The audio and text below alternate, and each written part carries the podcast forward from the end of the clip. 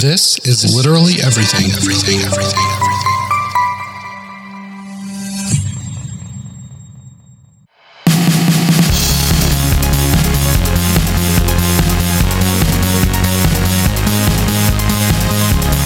It's time to cut off all communication with the outside world. Dust off your old V C R and gather your collection of mixtapes. Then tease those bangs, put on your favorite pair of leg warmers. The nostalgia bug has bitten, and we're here to scratch the itch. I'm Erin. I'm Odell. It's time to go back where we belong.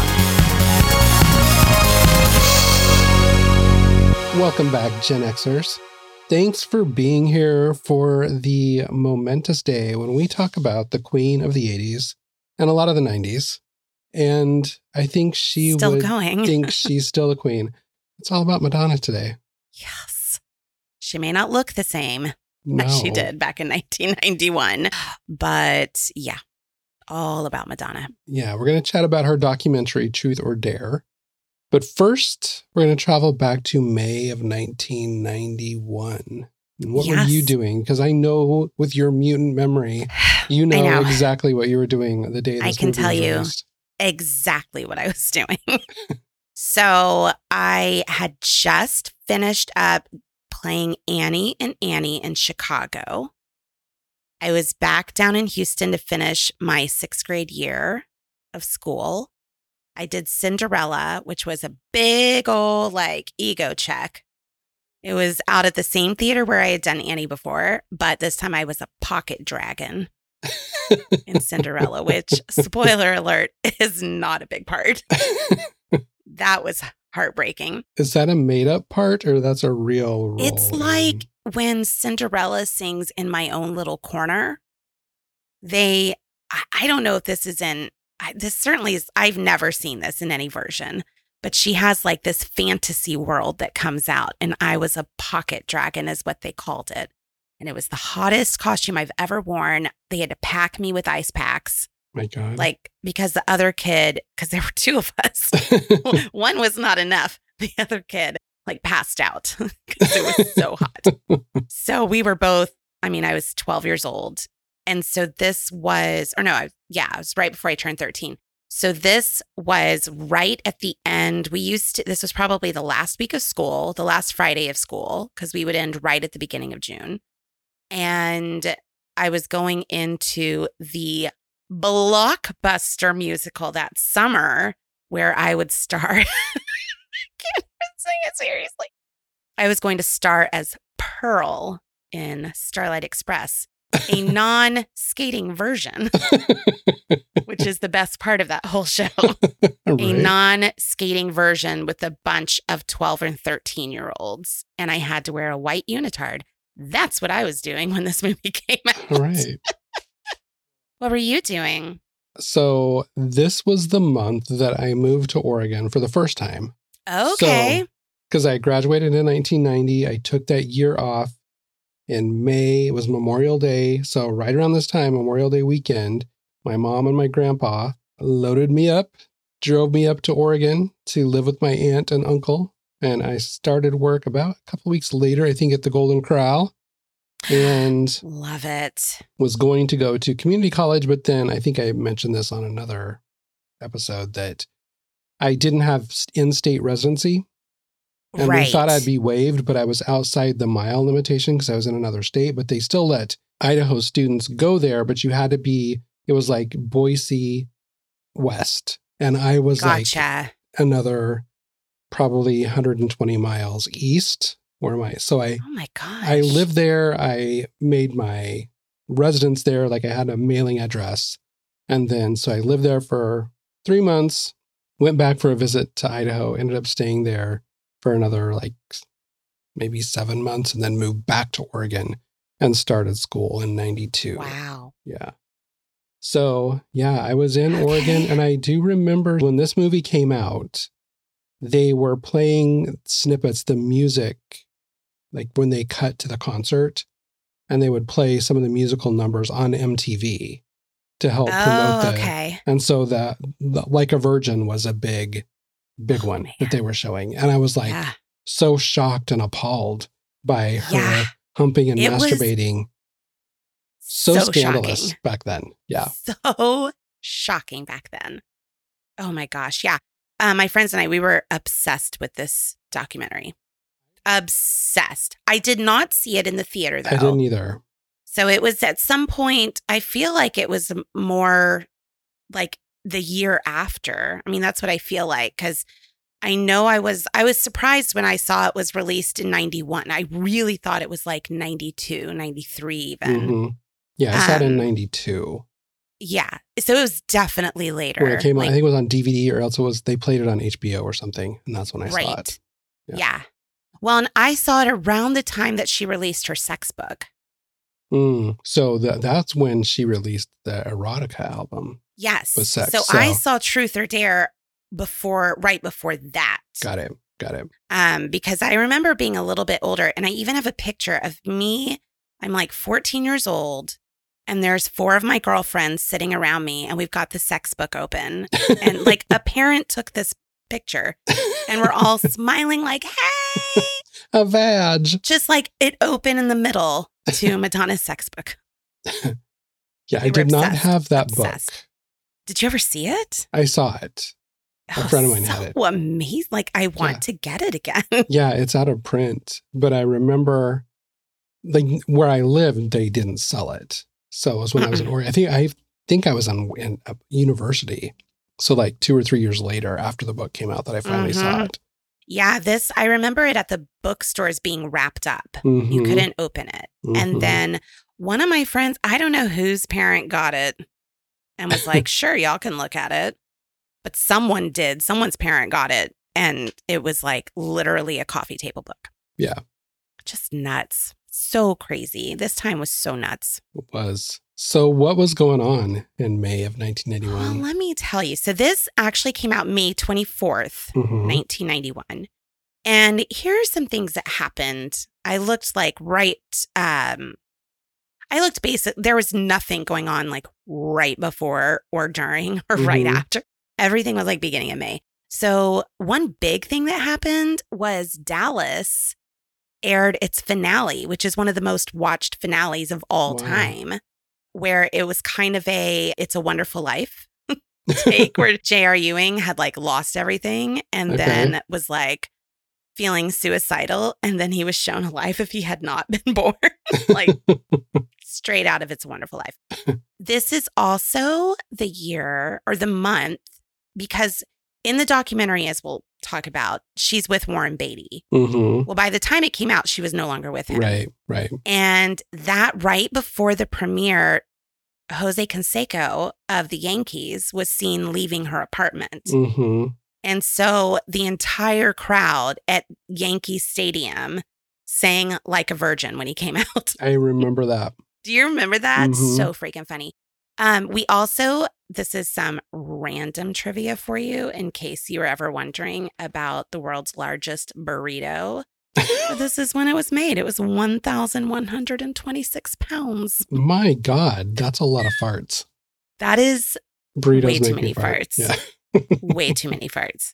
So yes, that is what was going on. So not a whole, I mean, you know, I think that this was also the month that H W Bush was uh, put in the hospital. Remember, he had the erratic heartbeat. Yeah, yeah, yeah. Um, and everyone was like, oh my God, you know, mm-hmm. it's going to go to, I don't even remember. Oh, Quayle was his vice president, right? I think so, yeah. Oh, it's going to go to Quayle. We all thought he was going to die.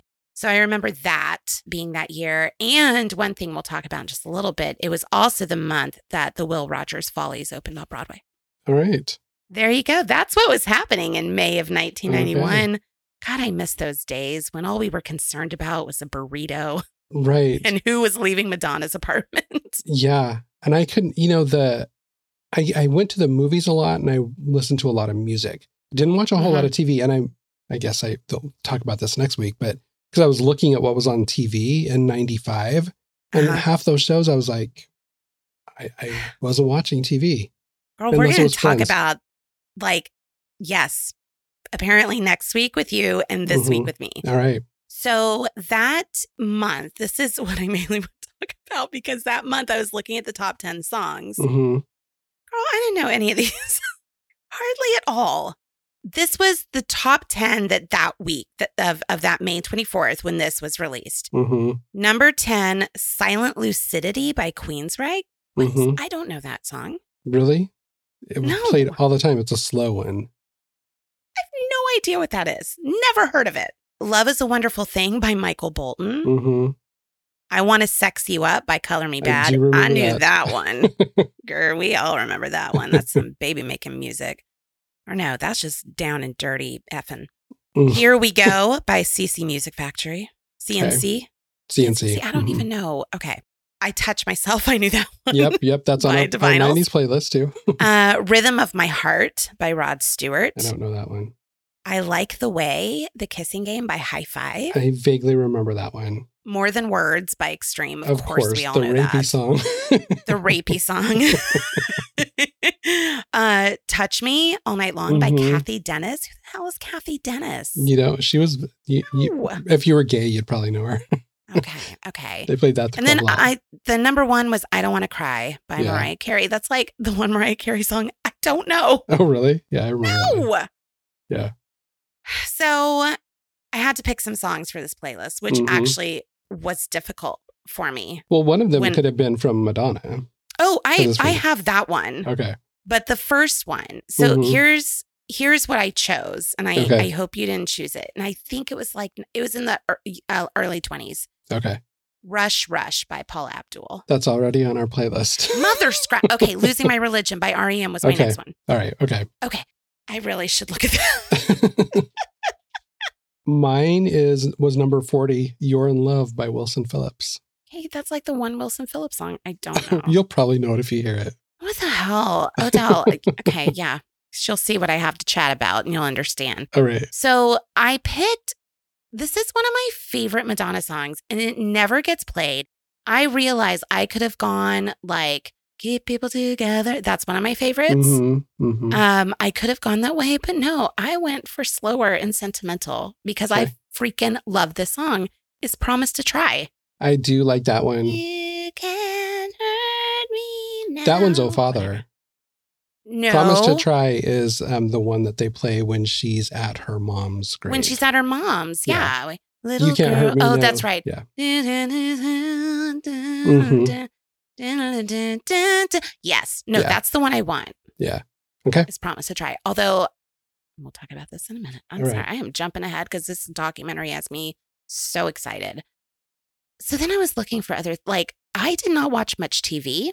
Mm-hmm. I was looking at my soap plot lines and there were things I did not remember that I was really? like, did I even watch soaps that year? Surely I did. I never missed An All My Children. And I was looking at I mean, I was, I looked at McDonald's toys. I looked at top sellers for Christmas. I looked at so many things. So you know what I decided to do? What? Here's why I don't know any of those songs, Odell, is because okay. I only listened to Broadway. All right. So I'm giving you the top ten shows on Broadway okay. in May of nineteen ninety-one. All right. And then, then let's talk about any that we've seen. Yes. That's what I figured we okay. would do because, yeah. So, okay, so I'll start with number ten. I'm going to see if you can name the top three. No, oh, I doubt it. This will be, well, this will be a test. This should actually count as part of our trivia. Number ten, Six Degrees of Separation. Never no. saw it, never saw the movie with Will Smith. I only know Six Degrees because of Kevin Bacon. Yeah. I saw the movie with Will Smith, but never saw the play. Think so? It made a real impact on you. Stockard Channing's in it, right? Yes. Yeah. Yes, she is. Number nine was Lost in Yonkers, which I do love that play. I've never seen it. That is I'm a fantastic with it. play yeah, but and hysterical. Number eight, The Secret Garden. Never seen it. Oh my God. I love that musical so much. I auditioned for the lead in that one. Um, obviously, I did not get it. Number seven, Grand Hotel. Big Houston guy, Tommy Toon. He, I think directed it or choreographed it. That's the one that they just relaunched a bit ago with Sarah Jessica Parker and Matthew Broderick, right? No, you are thinking of something else. It's another oh, similar type of thing. Yeah, yeah, yeah. Yes, yeah, yeah. It was a play. This yeah. is a musical. Okay. Number six, City of Angels. Did you ever see or hear that one? No, but I know that you were in a production I, of it. Yes. I did that show and I played like the buxom blonde, which, I mean, you know me, that's not me. But back then, the direct, the principal would have to approve. Well, they still do have to approve the shows, right? Mm-mm. He approved it, but there were some lines that he was like, I don't, you can't say these things. And one of them was one of my lines. I, can't, I, I played Mallory, was her name. And you did like dual parts, like half the show was in black and white, mm-hmm. which was really cool. It was like gray sets, and then everyone wore black and white, but the only red would be like lipstick. Mm. And then the other half was in color. Mm-hmm. So it's like this guy who's a writer, and what he's writing, you see in black and white, and then his real life. It's really, really cool. Okay. But um, one of the lines in my song was, and now you've caught me in your bed. But he didn't want me to say in your bed because that was too suggestive. So I had to say, now you've caught me here instead. Even though, guess where I was? In his bed. In his bed. And I was wearing a black teddy. This is in high school. I'm a sophomore. A black teddy. And one of my friends had come up to me and she was like, hey, um, his name was Mister Driscoll. Mister Driscoll came up to me and didn't know, like, he doesn't know you very well and he didn't know how to approach you, but he said he wants your boobs to be bigger for this part. And I was like, oh, oh, I see. Okay. And she said he, he wants you to wear this. And it was foam that you would put light bulbs in.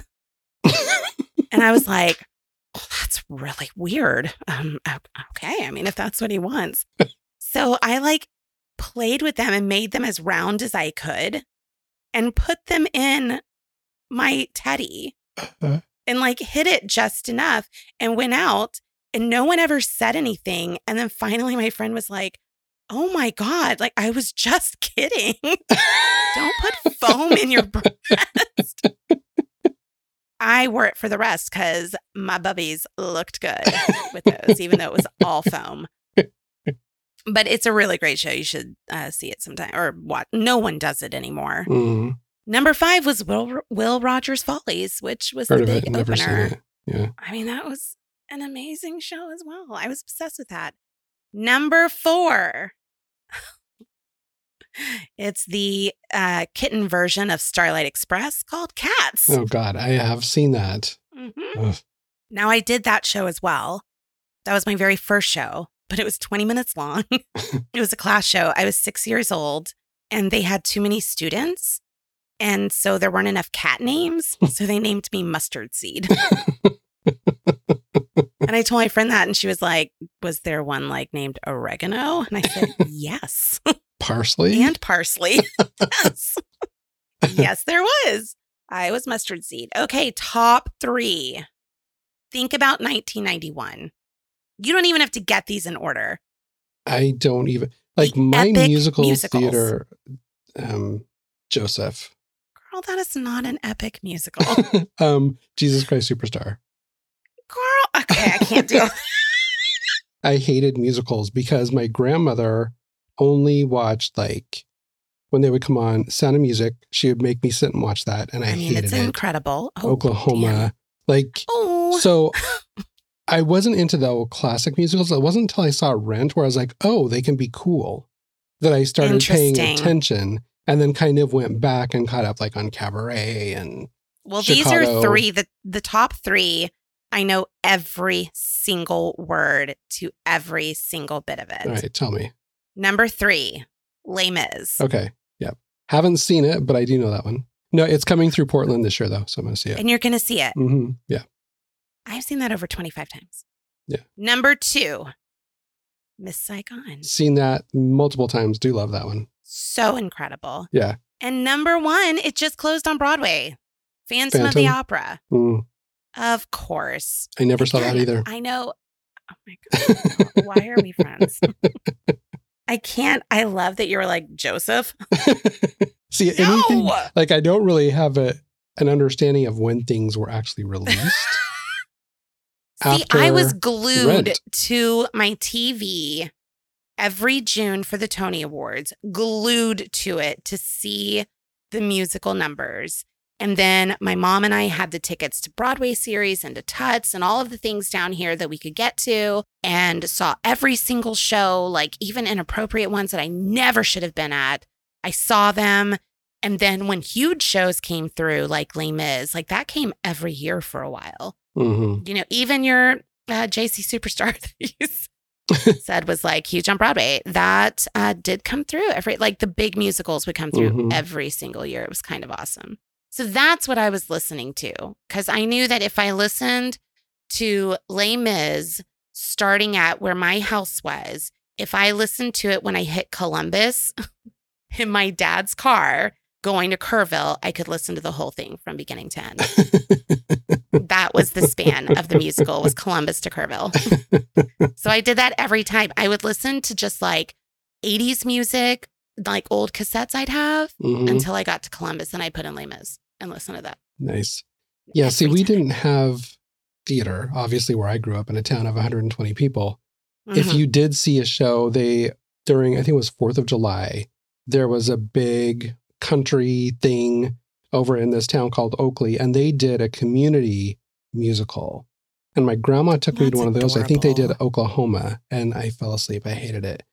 But then I moved to Eastern Oregon, and it was like two and a half, three hours to Portland, so we never made it up here to see any touring shows. Right. And then I saw a bunch of stuff in college. I saw Rocky Horror, and I liked that. Right. And I was, you know, involved in some theater, but it was always straight shows that we did. Mm-hmm. Never musicals that I was involved in until I got to Houston. Yeah. Yeah, no, I was I was all musicals. All up The other in thing it. I did um, look up, and I don't know why I did, because we were not big travelers, but I looked up the top, like, travel destiny. Like, I'm always curious, where did people go? Mm-hmm. Like, what was the big hot spot, you know? Because when, I mean, for a long time, it was Disney and things like that, you know? Well, these were kind of interesting. The top, des- like, destinations mm-hmm. for vacations that are no longer top destinations. Okay. So one was Moscow.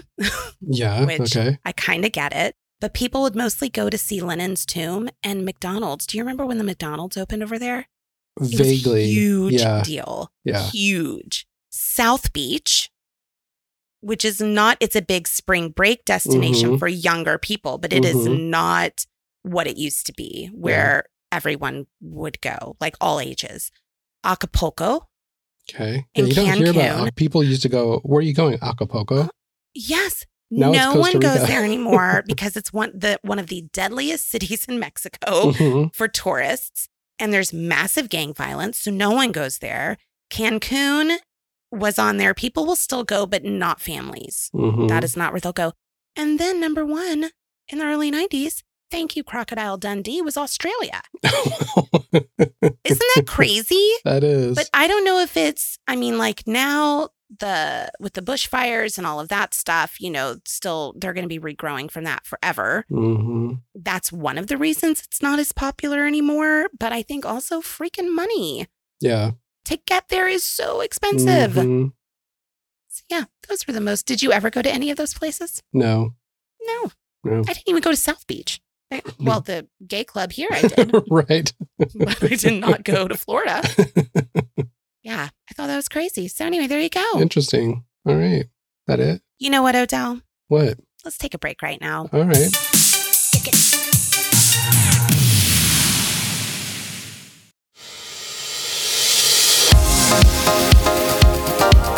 Truth or Dare chronicles Madonna's controversial nineteen ninety Blonde Ambition international tour.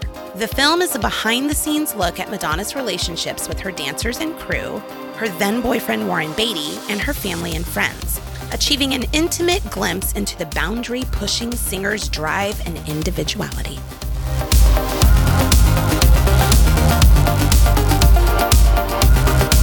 Yeah, it does. Yeah, it does. Damn. I, did you have the same response when you watched it this time as you did pre... How, how long had it been since you last seen it? Oh, it's at least twenty-five years.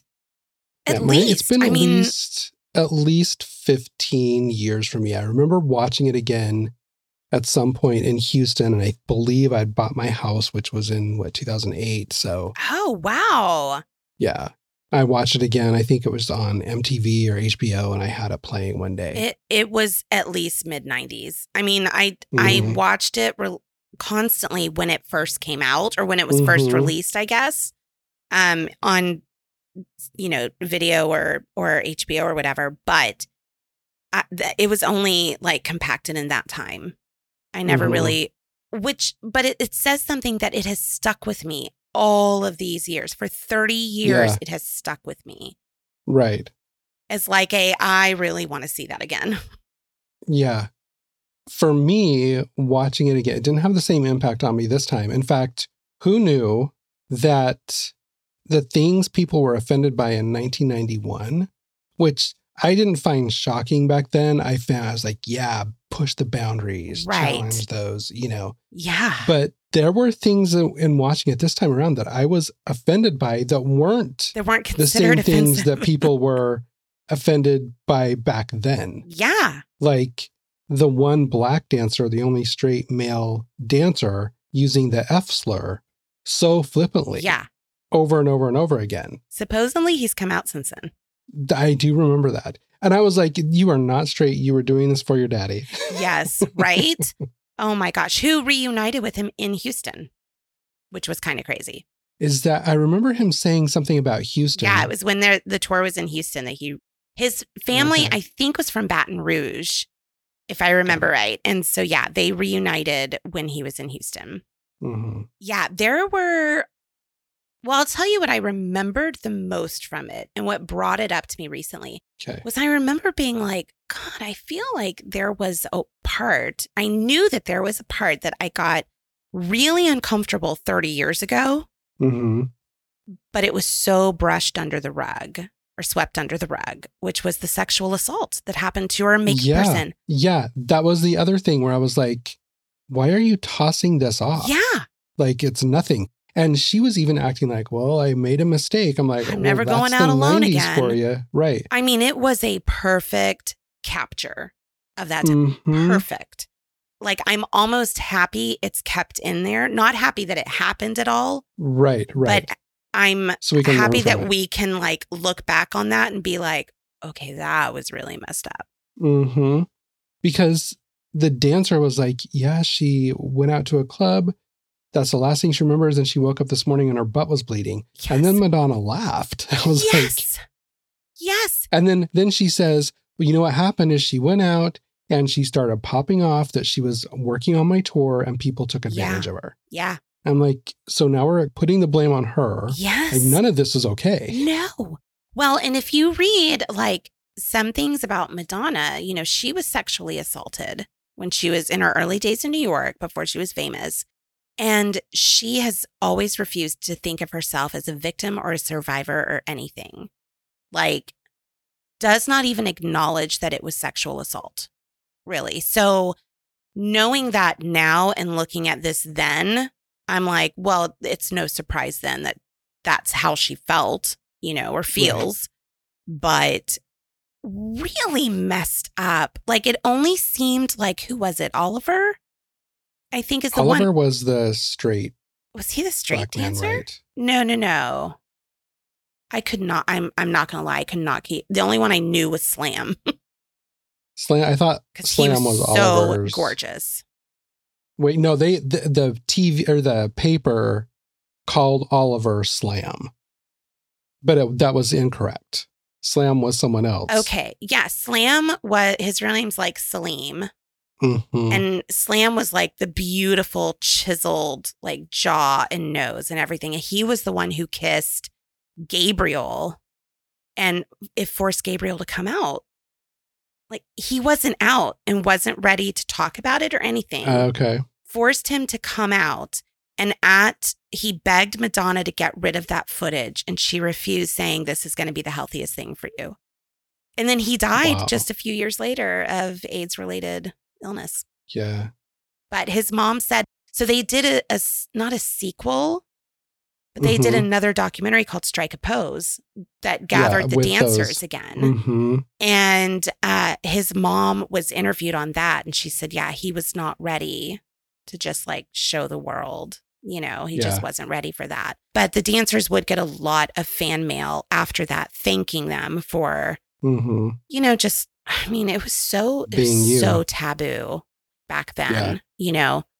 I remember seeing this and remembering how loving she was to her gay dancers. Yes. And I was like, that's what I need to do. I need to be Madonna's backup dancer, even though I had no dance experience. Oh, workout. Yes. But obviously I could take a couple of classes and I could be in her next tour. But I felt like, okay, there are people who will love me. Yeah. I mean, I didn't identify with those dancers. They were very, you know, more flamboyant. I right. wasn't. But I saw that there was hope. So yeah. this also gave me that little extra push that, like, yes, moving back to Oregon and going to college, doing all that shit is the right thing for me to get out right. of here. Right, right.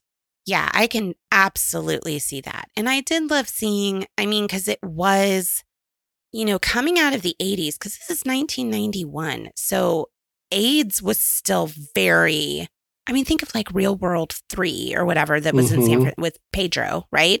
Right, right. AIDS and homosexuality was still very like scary to the norm. And, mm-hmm. you know, they're mm-hmm. just spreading disease and right. absolutely, absolute ridiculousness. In fact, I remember that it wasn't until Magic Johnson tested mm-hmm. positive uh, for H I V. And then people finally shut up about it being just something gay men would get. But then when he first came out with that, he people were accusing him of being yes, gay. Yes, because otherwise because how could he get he it? Had this. Right, exactly. Yeah. So it wasn't until then that, I mean, then it was like, okay, so maybe we can take that stigma off of all mm-hmm. of this.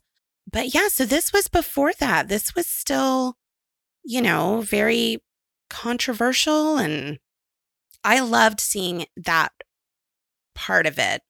And that's still, I remember having that feeling of her just kind of being a mama bird, you know, mm-hmm. and taking care of her babies. And I still had that feeling watching it now. Like I, mm-hmm. um, I mean, there was some, you know, of course, controversy, controversy and stuff afterwards about, you know, what exactly the dancers, I mean, I think that just when you have that fame come at you, everything's going to change. Yeah. You know, well, going into that week, let me tell you what the big, because this did make a splash at the box office. The budget was four and a half million mm-hmm. and it made twenty-nine million. Wow. So it did really well. So, however, coming into that weekend, we had number ten was A Rage in Harlem. I don't know. Okay. Number nine, Dances with Wolves. Okay. Starring, of course, Kevin Costner, who had a bit part. He thought her show was neat. And then number eight was Toy Soldiers. Number seven, A Kiss Before Dying. Number okay. six, Out for Justice. Number five, Silence of the Lambs. Mm. Number four, One Good Cop. Number three, Oscar. Number two, Switch. And number one, F X two. Wasn't Switch with, um, why did I just go blank? Robin Williams. Mm, that doesn't sound at no, all. No, no, no, no. It was Jimmy no. Smits and Ellen Barkin. Okay, nope, don't know it. Yeah. No, I'm thinking no Jack. Jack. With Robin Williams, where he played the, wasn't he like a little kid who, Jack. yeah, Jack okay. with Robin Williams. Because of an unusual disorder that has aged him four times faster than a typical human being, a boy looks like a forty-year-old man as he starts fifth grade at public school after being homeschooled. Oh, interesting. In nineteen ninety-six. Okay. I've never. My God, that was right before Goodwill Hunting. He did Jack. Right. What? Sounds unrealistic. Uh, it got in an eighty-five percent score on Rotten Tomatoes. Okay. Um. From Siskel or Ebert, one of them, they gave him three and a half stars, uh, okay. which isn't bad for them at all. Right. Now, this week, because, you know, May twenty-fourth, you're getting close to holiday weekend. Mm-hmm. So there were some big releases. Uh, well, there were two big ones, Thelma and Louise. Okay. And then Backdraft, which was huge. Oh, yeah. Yeah. So, yeah. And then there was also Wild Hearts Can't Be Broken, Truly Madly Deeply, not the Savage Garden song, and Only the Lonely with John Candy. Those okay. were the other big ones released. I remember Wild Hearts Can't Be Broken. Wasn't that the one with the horse jumper? Like it dove Probably. into a pool. Yeah, yeah, it was a Disney. Yeah. It was. I think it was mm-hmm. a Disney. Um, so this was directed by Alec Kashishian, okay, who has mostly done music videos. Like he did a bunch of Madonna's okay. Madonna videos. He also did videos for Fergie, Bobby Brown, Elton John, like everybody. He's done their music videos. And then Selena Gomez released a documentary called My Mind and Me, and he directed that. Mm-hmm. Okay. But funny, the person who was supposed to direct this was mm-hmm. David Fincher. Really? Yes. He dropped out at the last second. Why? He was supposed to. I don't know why he dropped out, but I know that he had directed. Oh, my God. I don't, I don't know if it was her Vogue video. It was one of her big videos he had directed. Mm. And I think collaborated with, like, their plan was doing this together. Mm-hmm. And then he dropped. And wow. so she got this, this uh, Alec guy. So, yeah. Okay. Overall thoughts. So did this impact you as much as it did back then? Not this time around. The, the one thing I noticed was, like, I really, really, all the music that was in this, when uh, at this concert, it was like my top Madonna songs. Yes. Because after this... This tour was incredible. It was amazing. And it kind of set the stage for the theatrics that we see in concerts now. Like Lady yes. Gaga and Pink. Lady, yep. Like Pink's last yeah. tour that I went to. Taylor Swift. Okay, yeah, I haven't been to a Taylor Swift show. But so many, there's so many theatrics now. Yes. Where you, you yeah. it used to be, you just get someone standing and singing. Yeah. But even now when, like, the Chicks, they stand and sing, but they've got all these lights and pyrotechnics the and projections. projections yeah. Yes. So this really set the stage for theatrics. Yeah, this and, was storytelling. Yeah. It was incredible. But like her, I, I just thinking back to her albums, like the albums that led up to this tour, because this was, she released the Immaculate Collection right about mm-hmm. the same time. So we mm-hmm. just had I'm Breathless, the inspired by Dick Tracy album that she did. Right. And like a like a prayer, like the those two albums were, which is my favorite song of all mm-hmm. time by her. And then after this, we had Erotica, and then there was a mm-hmm. huge time off because she did Evita, and yes. then there was that downtime. Then she did Ray of Light, which was good. Then she had yes. Music, which was good, and Confessions on a Dance Floor. And then I feel like after Confessions on a Dance Floor, things just kind of went. I, I just I'm not don't as care about any of her now. stuff. No. no, like her old Mm-mm. school stuff, like her new tour. Yes. I would love, I saw her finally when I first moved back to Portland, the October after I moved back in twenty fifteen. I took my cousin for her birthday because she and I used to lip sync to oh, Madonna. Oh, do you dance too? Dance, yeah. Like we were obsessed with Madonna. So we finally got to see Madonna in concert on her last Rebel Heart. It was the Rebel Heart tour. Mm-hmm. Which was just amazing to see. And she was like, at the time, fifty-something, like mid-fifties.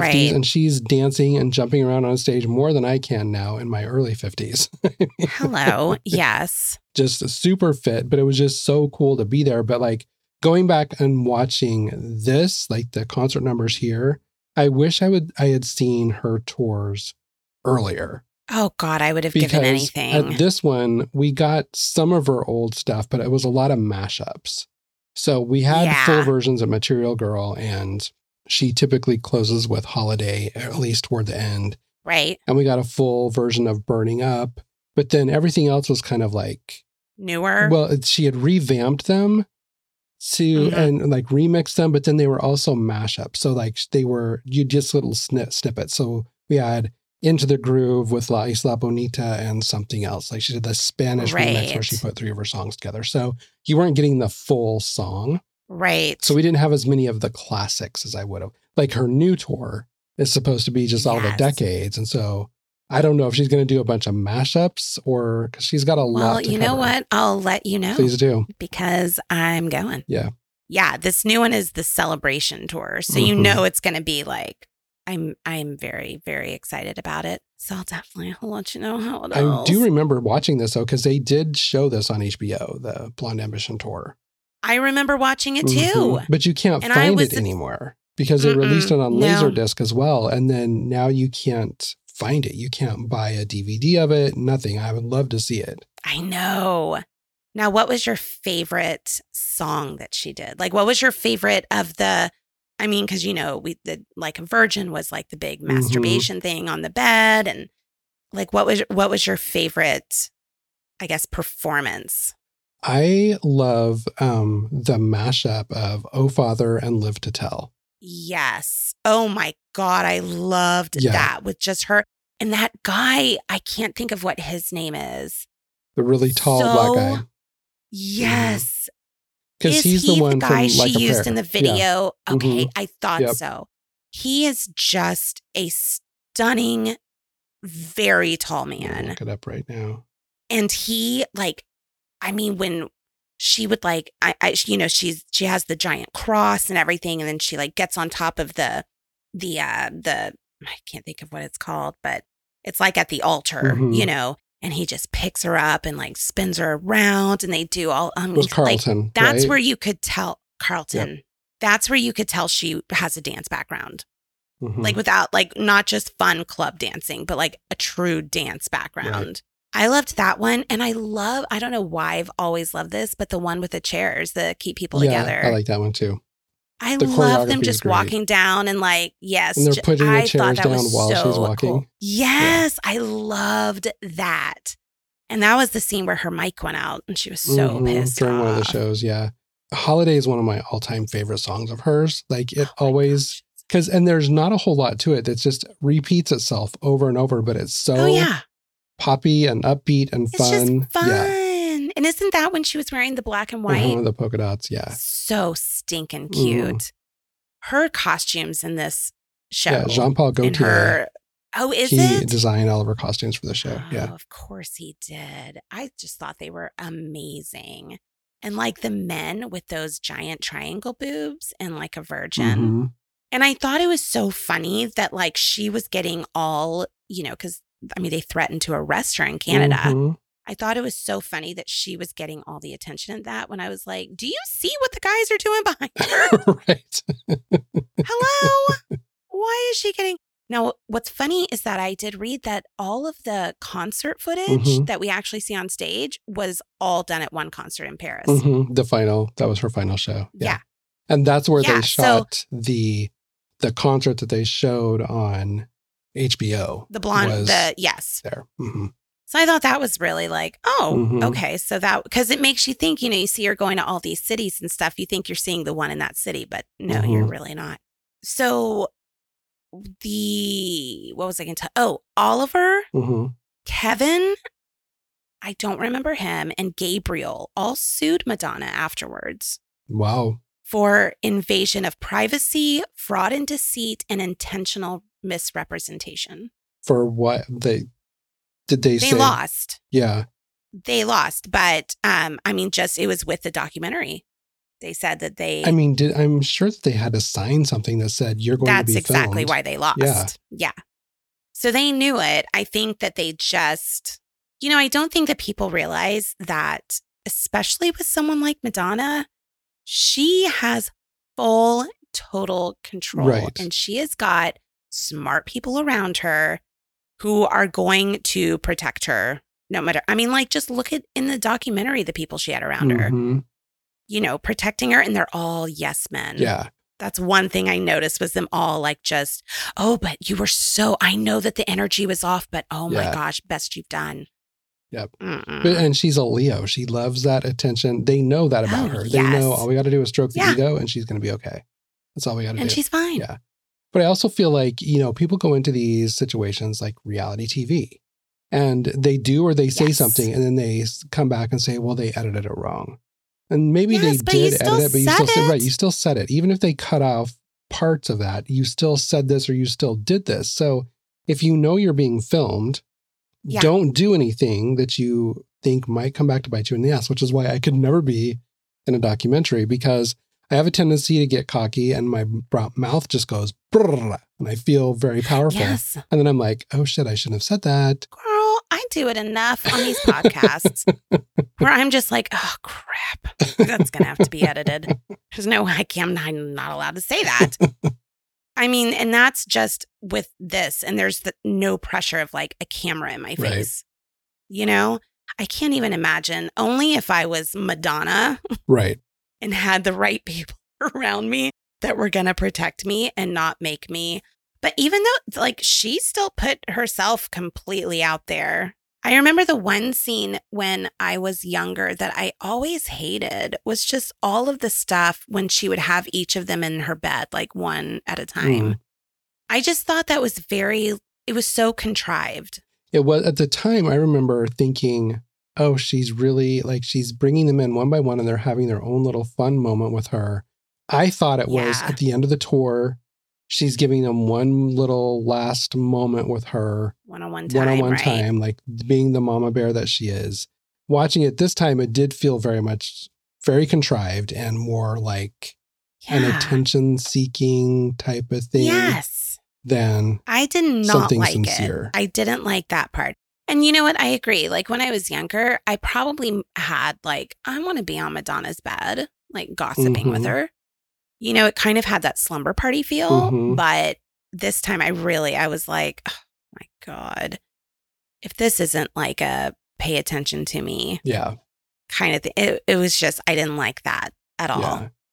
Yeah, yeah I th- always thought like, there's that scene when she's getting her makeup or something touched up and Warren Beatty comes behind her and just puts his hands on her shoulders mm-hmm. and like looks into the mirror and then just walks mm-hmm. away. Ever since then, I'm not going to lie, like what that showed me thirty years ago, I was like, you are such a weirdo. And the way that she talks to him, like you can tell she thinks, oh my God, why are you so freaking weird? Yeah. But also I, there was such an age difference, right? Between them, because she was huge only thirty-two at the time. And I feel like he... Is that all she was? Was thirty-two? She was thirty-two. Oh yeah. My, yeah, you're right. She's in her early sixties now. Yeah. You're right. So there was that age difference. And he, I, I've, watching it this time around, I, w- I thought, he's older. He doesn't need all this attention, but she loves attention. And right. he's kind of like, okay, I'm just going to let her do this. And I'm going to be yes. a part of it because I'm dating her. But I don't really want to be a part of it. So I'm going to sit over here in the corner and kind of let her do I her actually thing. Felt more for him now mm-hmm. than I did thirty years ago. Now I was just like, yeah, I get it. Right, right. I relate to you the most probably in this situation. That's Absolutely. Probably what I would do. But you're right. I mean, they're, they they had a very short-lived romance that mm-hmm. all just started because of Dick Tracy. And remember back then, he was like the playboy oh, yeah. of Hollywood. He, he was dated, like the George Clooney. Yes. He did not settle down until Annette Bening came yeah. around. And yeah. then he finally did. Like she locked that down. Mm-hmm. Uh, but yeah, it was it was very funny watching him. One of my favorite parts was when she's talking to her dad, who I just thought was so adorable. Mm-hmm. Um, but when she's talking to him and he's, she's like, well, what night are you coming? And he goes, well, I mean, whenever you can, whenever you can, can get, get us tickets. In. She was like, I can get you tickets, Dad. like, like, this is my concert. This is my tour. People can see me. I have, I, I have am Madonna. But then that's so weird when you think of like, she had just been living at home. You know, fifteen years before. Mm-hmm. I mean, my daughter is fifteen years old and I feel like she was born yesterday. Right. So imagine being her dad and like it's Madonna's Blonde Ambition Tour. Right. World tour. Right. She's the biggest star in the world. Mm-hmm. And that, that would just be, the, I can't even imagine that feeling no. because by the time this came out, all of my life that I really remembered, she was in it. Right. Same here. You know, she yeah. was huge. My formative years for sure. Yeah. So it's weird, like thinking, you know, it, it really wasn't that long. Right. I mean, this was nineteen ninety-one. When mm-hmm. did she, she didn't come onto the scene until the early eighties. Early eighties. Yeah. Cause she had just her self-titled album. But before that, she was in a group that had a song called Sidewalk Talk. I forget the name of the group. Oh, I knew nothing about this. And then she did her breakout with Madonna. And then there was like a Virgin right. album and then True Blue. And then oh, that was the best one. Like a Prayer. True Blue was my favorite. Mm-hmm. So yeah, she had not honestly, when this documentary came out, she'd only been around maybe ten years at the most. Mm-hmm. Kind maybe of it was amazing. Like eighty-two, eighty-three when Yeah. Yeah. At the absolute most, it was ten years, but she had definitely not been like Madonna that long, like she is now. Now she is Madonna. Right. Sidewalk Talk was a song written by Madonna and produced by Jellybean Benitez. Oh. What was the group? I don't know. This just says it's Jellybean. I thought she was part of a group before this, though. I cannot imagine Madonna part of a group. Let's take a break. I'll Google this yes. and then. Okay, good.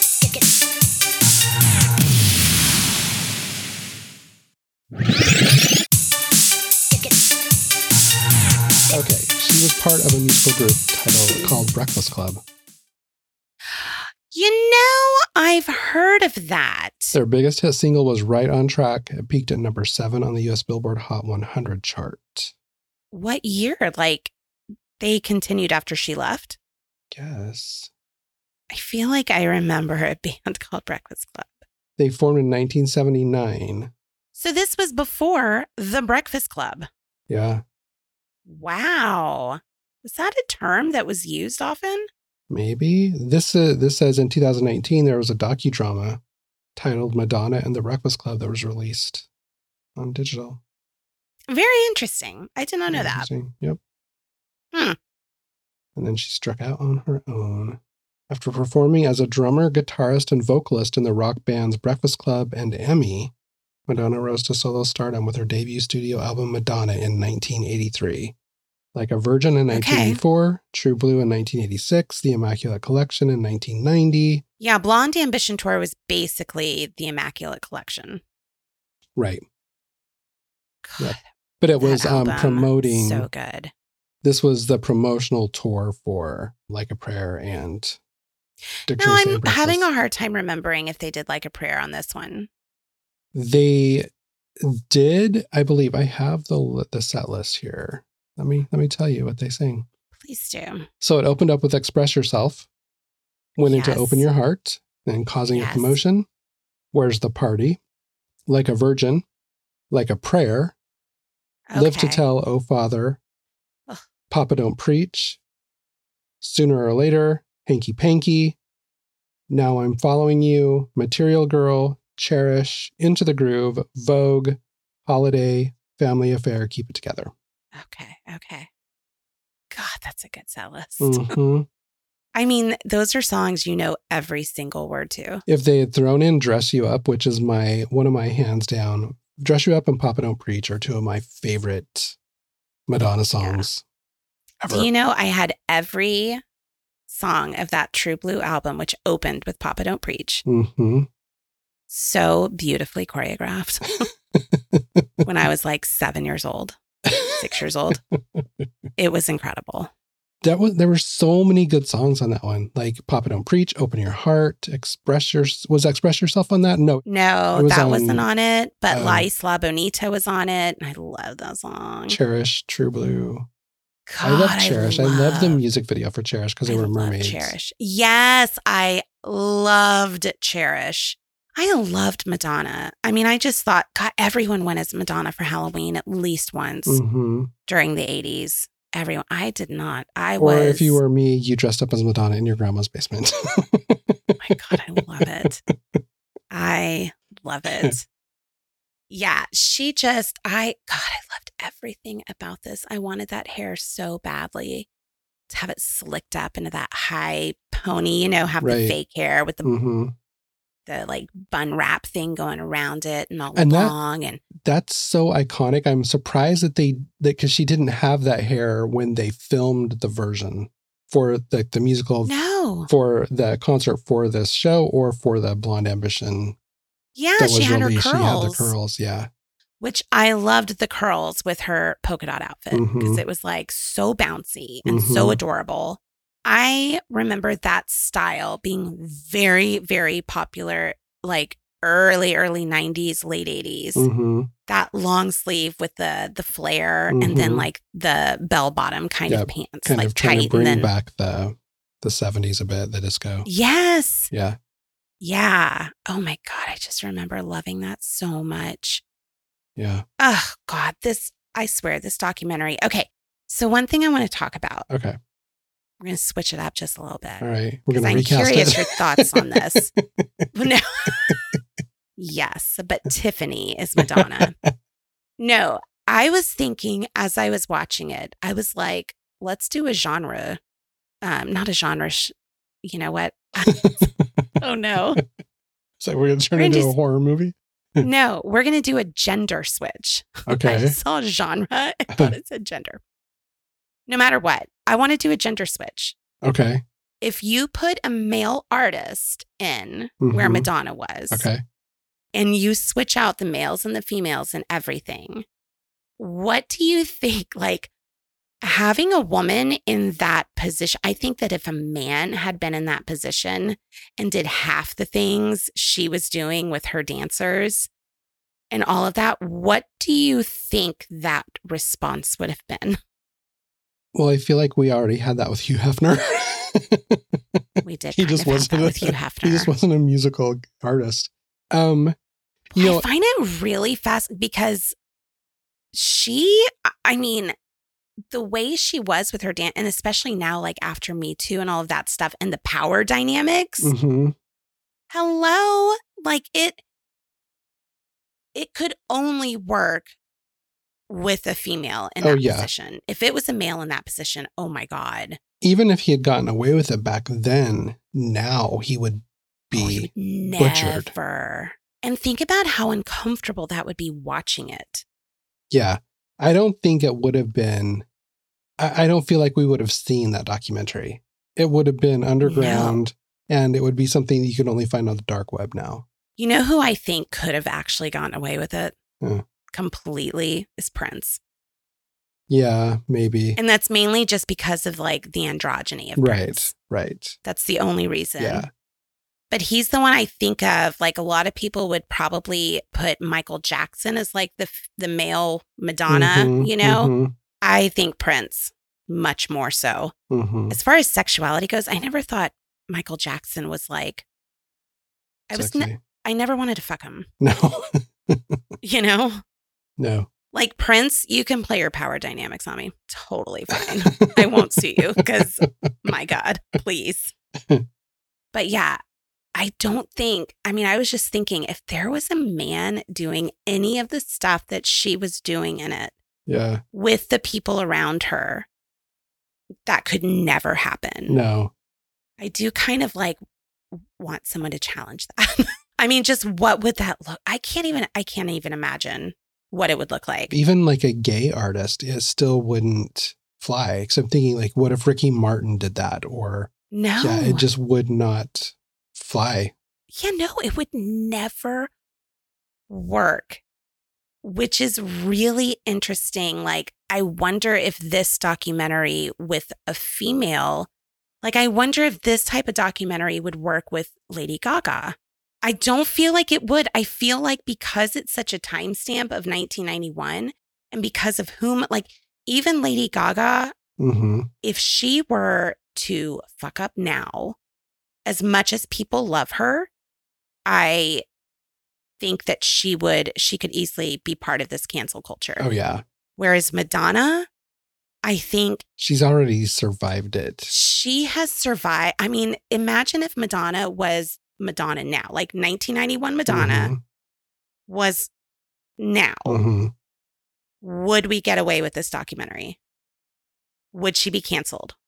I think she would be, I don't know. I, because I can't think in those terms because she's always been a part of me. Because I, I want to say, yeah. you know, the, the F slurs and her putting that out willingly. Right. Because, you know, she had a hand in this movie and what was portrayed. Of course. Yeah. Letting that get out and showing, because not only she, she can't say, well, that was Oliver or whatever his name is, his point of mm-hmm. view. I had nothing to do mm-hmm. with that. Well, you still let that out, and that's considered hate speech now. So I feel like there would be a huge backlash, and it would probably be right. re-edited. Yes. Can you ever see her? Because now she's, you know, sixty-something-year-old Madonna, so she has no more Fs to give, right? Right. But the way the culture is now, I mean, so many statements would have to be released. You would have to go on your apology tour. You would have to do all yeah. of that, right?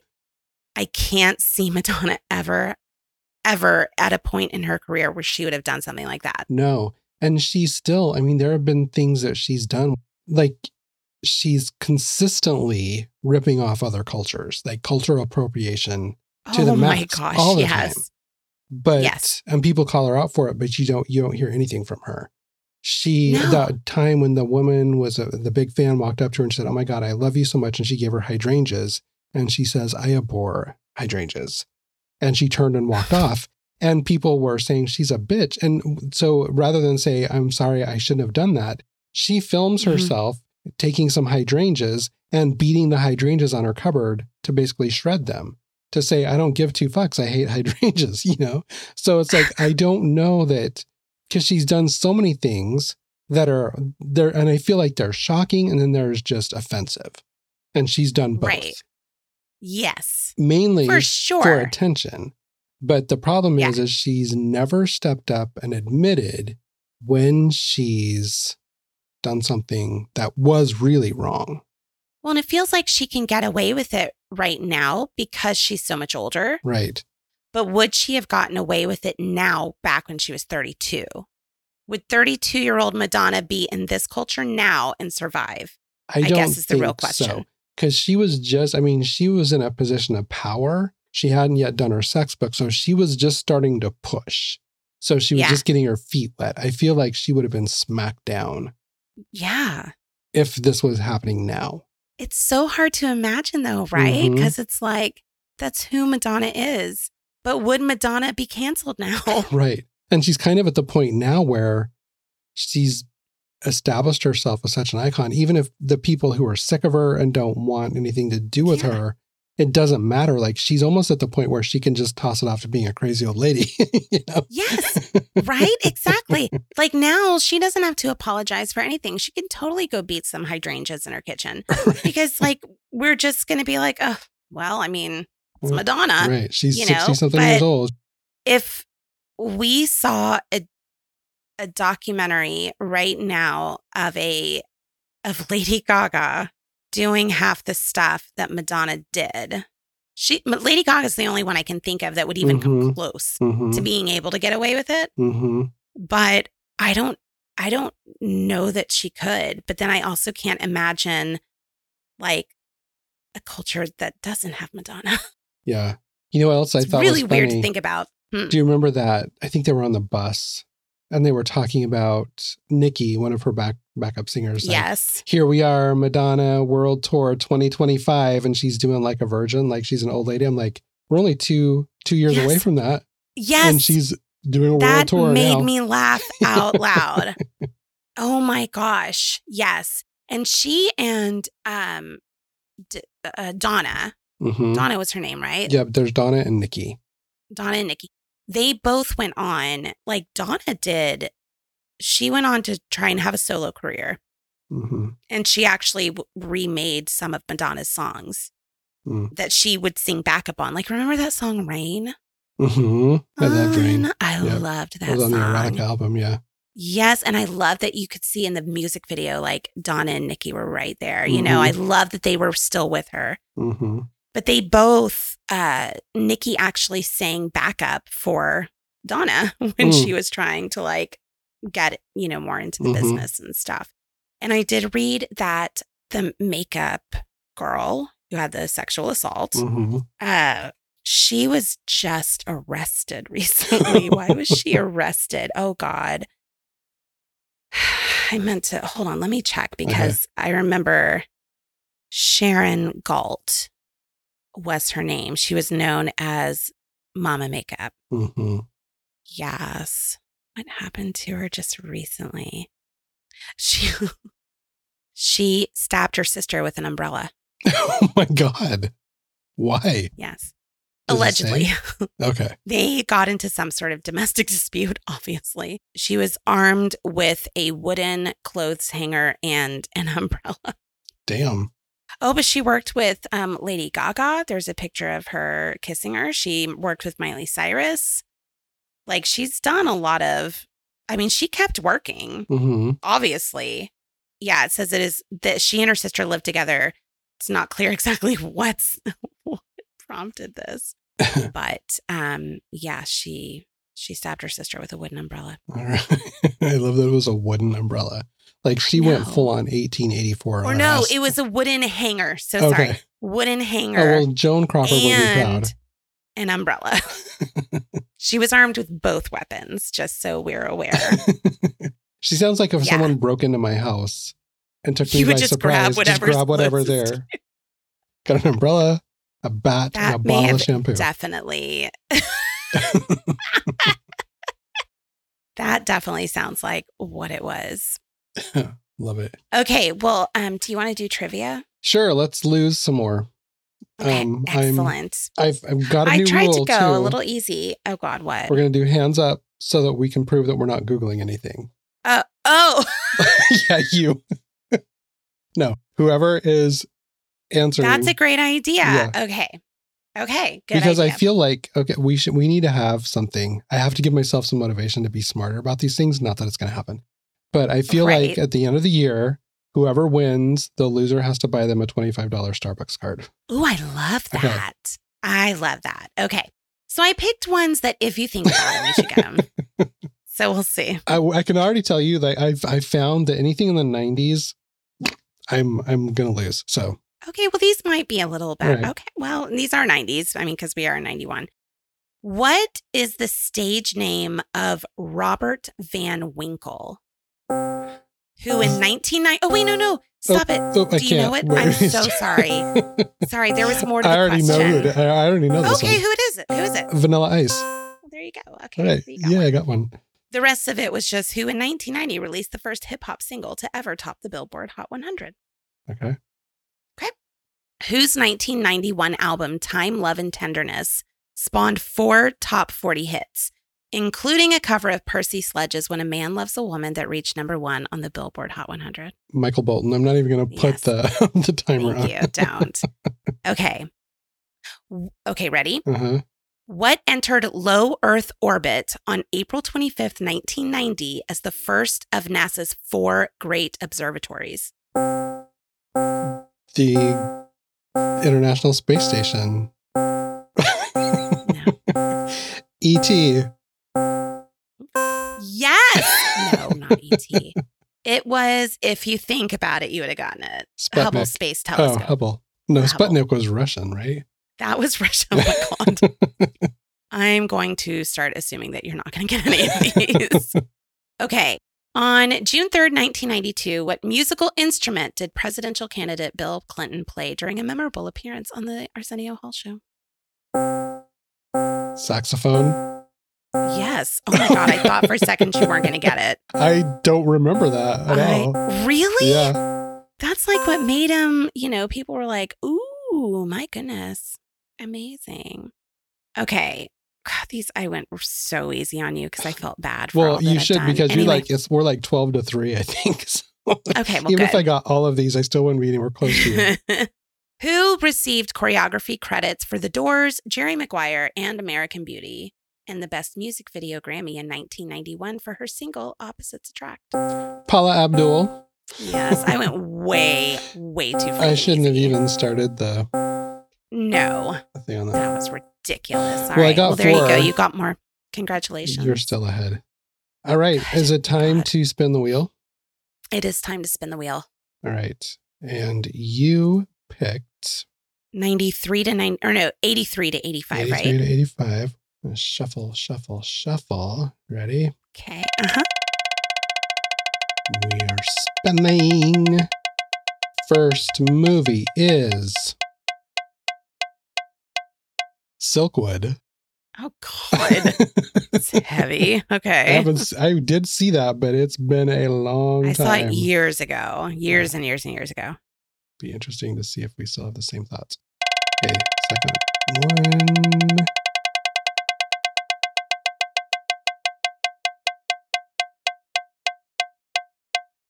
Reckless. I think that's what the that? um, Daryl Hannah, Aidan Quinn. It's kind of nasty. Oh, oh, God. Okay. School Aidan Quinn. Last one. Yeah, I think you see his wiener in it too. Well, you just made my decision easier. Go on. Saint Elmo's Fire. We almost had Angel, the one about the um the Catholic schoolgirl who is a prostitute by night. Oh yeah. Almost stopped there. Okay, damn it. Damn it. Saint Elmo's Fire. Okay, well, I'm choosing Saint Elmo's Fire. Okay. I have not seen that one in forever either. I have never seen that one. Really? Mm-hmm. Yeah, yeah. It's got some good... I mean, I love the music from yeah, it, but I've yeah. never seen it. It has Demi Moore, Judd Nelson, right? Rob Lowe. It's Emilio got like, Estevez, it's basically everyone. Like yeah. the whole... Isn't this the movie that like made the Brat Pack? Kind of, yeah. Yeah. Yeah. Okay, yay. Awesome. Okay, so next week... Watching a little Seven, going back to nineteen ninety-five. And then so two weeks from now, Saint Elmo's Fire. A little man in motion for you. All right. I do want to, I, I've been bad about calling this out. Please rate and subscribe, first of all. Also, I want to remind you that we have two other podcasts. I have a book-focused podcast titled Just Read It Already. New episodes drop every Monday. And then Aaron and Conrad do another movie-themed podcast. This one... looking at, reviewing, watching, looking at, watching and reviewing, talking about A F I's Top one hundred movies. So that's on Tuesday. Yes. So check that out as well. Guess we'll go. Guess we're done. All right. Guess so. Keep it together okay. forever guess and ever. So. Keep people together. You Keep true blue material forever. Girls. Uh, oh my God. I cherish you. uh, we're on the borderline now. Just like a virgin. You know what? Like a prayer, my voice can take you there. Oh, Father. Oh, I will promise to try. Be better about this. Oh, it's time for a holiday. Okay, we're going to go. Bye. Bye.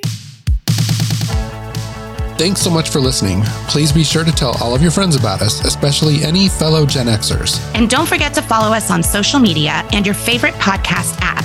And be sure you're set to auto-download so you never miss an episode. And while you're there, leave us a five-star rating. Don't forget to visit back where we belong dot com to gain access to our ultimate playlists, pick up some merch, and do a deeper dive into all of our episodes. Thanks again. We'll see you next week.